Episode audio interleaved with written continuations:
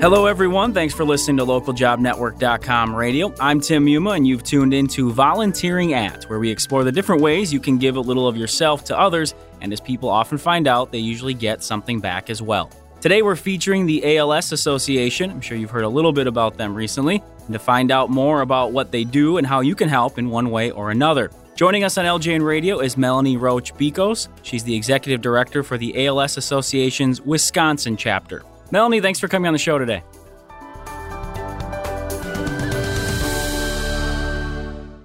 Oh, I'm thrilled to be with you and your listeners, Tim. Start us off just by giving the listeners a, a quick take on what the organization is about, maybe sort of some of the missions and the values that you bring, uh, just to give them a, a nice picture of what the ALS Association is all about. Well, the ALS Wisconsin chapter is here to assist ALS patients and their families in any way that we possibly can. Your listeners might know that ALS, otherwise known as Lou Gehrig's disease, is a fatal disease. Um, right now, there is no cause, cure, or treatment.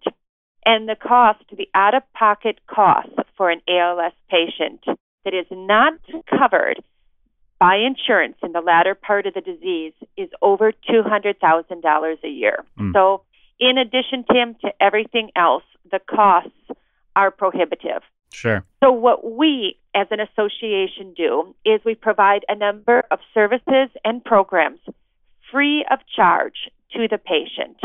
And these services and programs include the TriNaSTC Grant Program, which helps patients get to their medical appointments and back, builds ramps for their homes, makes their homes as um, accommodating as possible the Equipment Loan Program, which is a program that lends out communication devices or wheelchairs or walkers, anything that can help the patient live at home as comfortably as possible. We have caregiver programs. We have support giver programs. We have a social worker that deals directly with the children of ALS patients to kind of help them cope and understand what ALS is so that they do not feel so alone. Hmm. So, those are just a few of the services. We also have the only ALS certified clinic in the state of Wisconsin, which is at Froedtert and run by a gentleman named Dr. Barkhaus.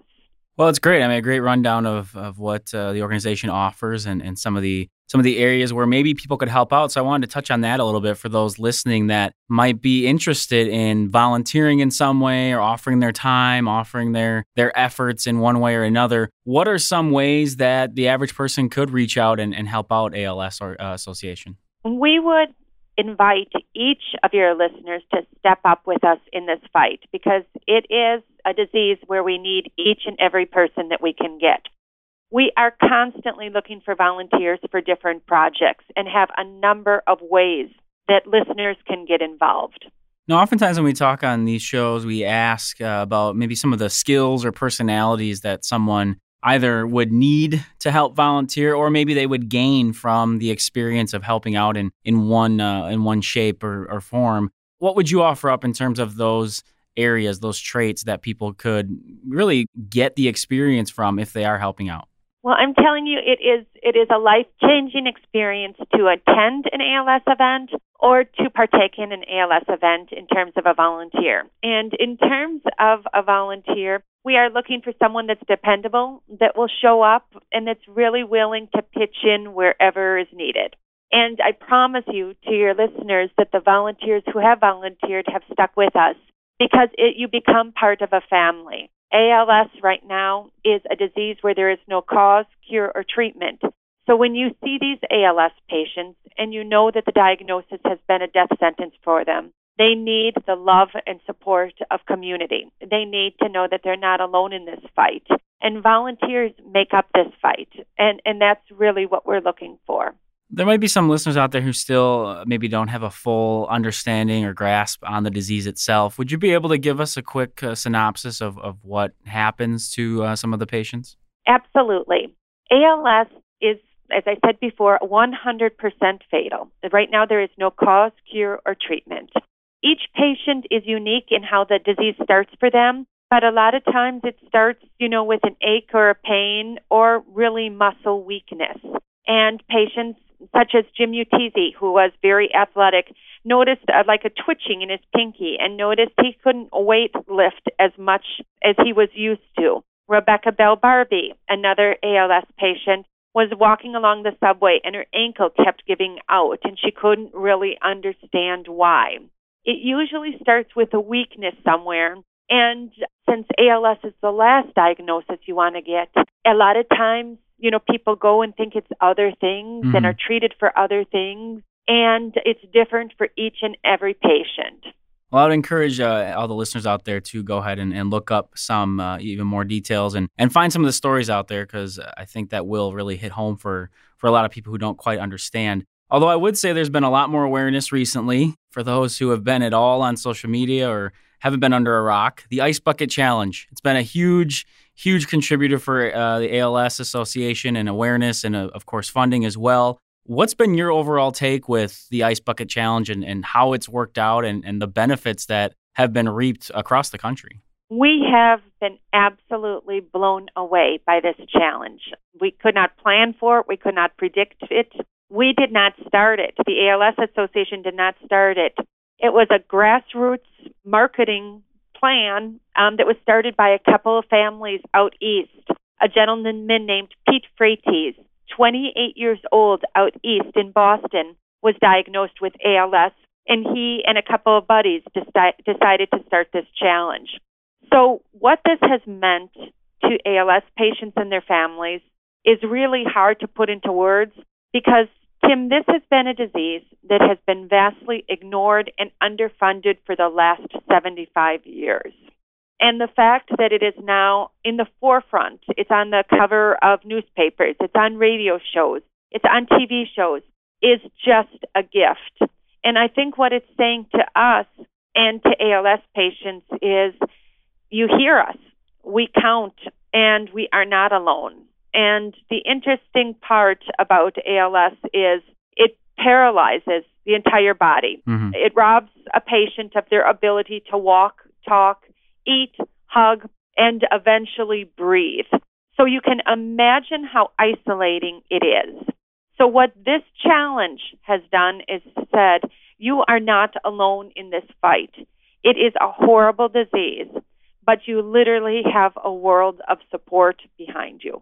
Yeah, it, it's really been incredible to see, uh, as you said, just the way it's exploded. Um, obviously, with the, the help of social media, really uh, pushed it forward. And again, for anyone out there who isn't sure what that is, uh, I encourage you to, to look it up. You'll you'll see plenty of, of stories and videos from you know again all, all walks of life, including you know your celebrities and athletes down to individuals who and families who are struggling with with the disease. So you know there has been some backlash with it, which I find unfortunate, but. What's sort of been the response from the ALS Association in terms of people who, oh, this is ridiculous, this isn't really doing anything? I mean, what would what would be your response if if somebody was telling you this uh, about it being, you know, not really what people should be doing? Well, in that case, Tim, I would say make sure you watch the videos of the Ice Bucket Challenge that the uh, patients of ALS, the people have that are battling ALS, have done. And I think it will quickly change your opinion because these are families and people that are really, really struggling. And right now, there is no other disease that exists in the world that there is no cause, cure, or treatment.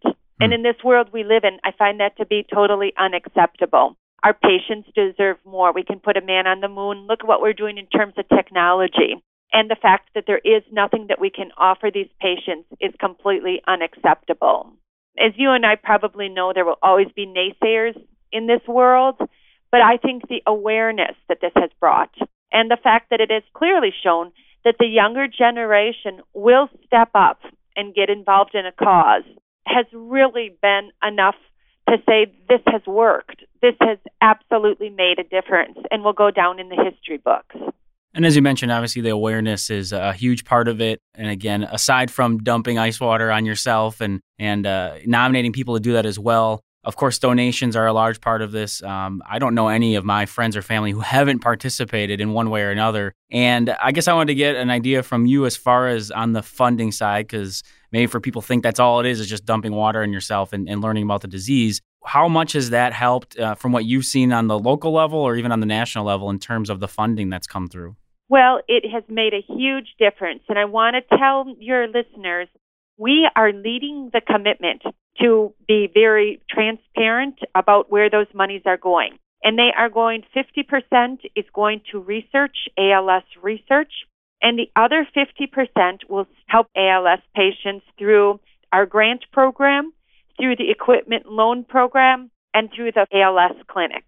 We are getting close to our time here. A couple of things I wanted to get to. Uh, I, want, I was curious if you had any personal stories, uh, memories that you've been involved with in terms of maybe it was with an individual patient, maybe it was an event you've been doing or been involved with. Um, anything you'd like to share with the listeners in terms of your personal experience working with the ALS Association?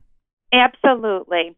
If any of your listeners know someone with ALS, they know how life changing it is to see what happens to the person. Jeff Kaufman, who passed away from ALS, was a mentor to me. He was um, a track runner and a budding young lawyer and had his whole life in front of him. And to see what ALS robbed him of, but also what it robbed us of by not having him here, it's just monumental.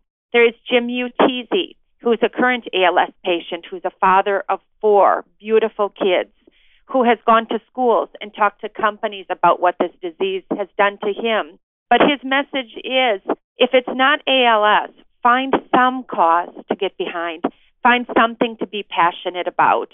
Because at the end of the day, we're all in this fight together and can only help each other. So if you go to our website, you'll see these families, you'll see these mothers and fathers that are going to be leaving young children behind because of ALS.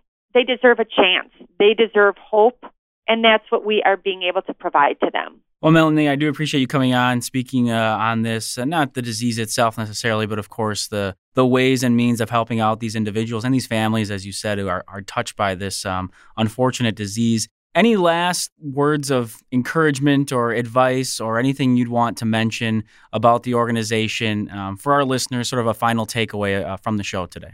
Absolutely. The ALS Wisconsin chapter is here for our ALS patients and their families. There is no doubt that if we stick together as a united front, that we can find the answers.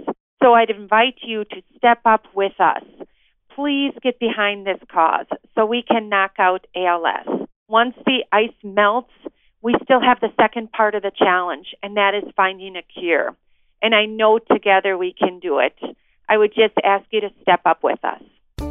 All right, and with that, we will close out this episode of Volunteering at. Again, we've been speaking with Melanie Roach Bicos, the executive director for the ALS Association's Wisconsin chapter. And again, uh, you know, take a look and see some of the stories out there, see how everything is coming together, hopefully, for the ALS Association and some of the research and the uh, the funding that's been going on. Melanie, thanks again for coming on the show. Hopefully, this will help continue with the awareness, and uh, we'll talk again down the road.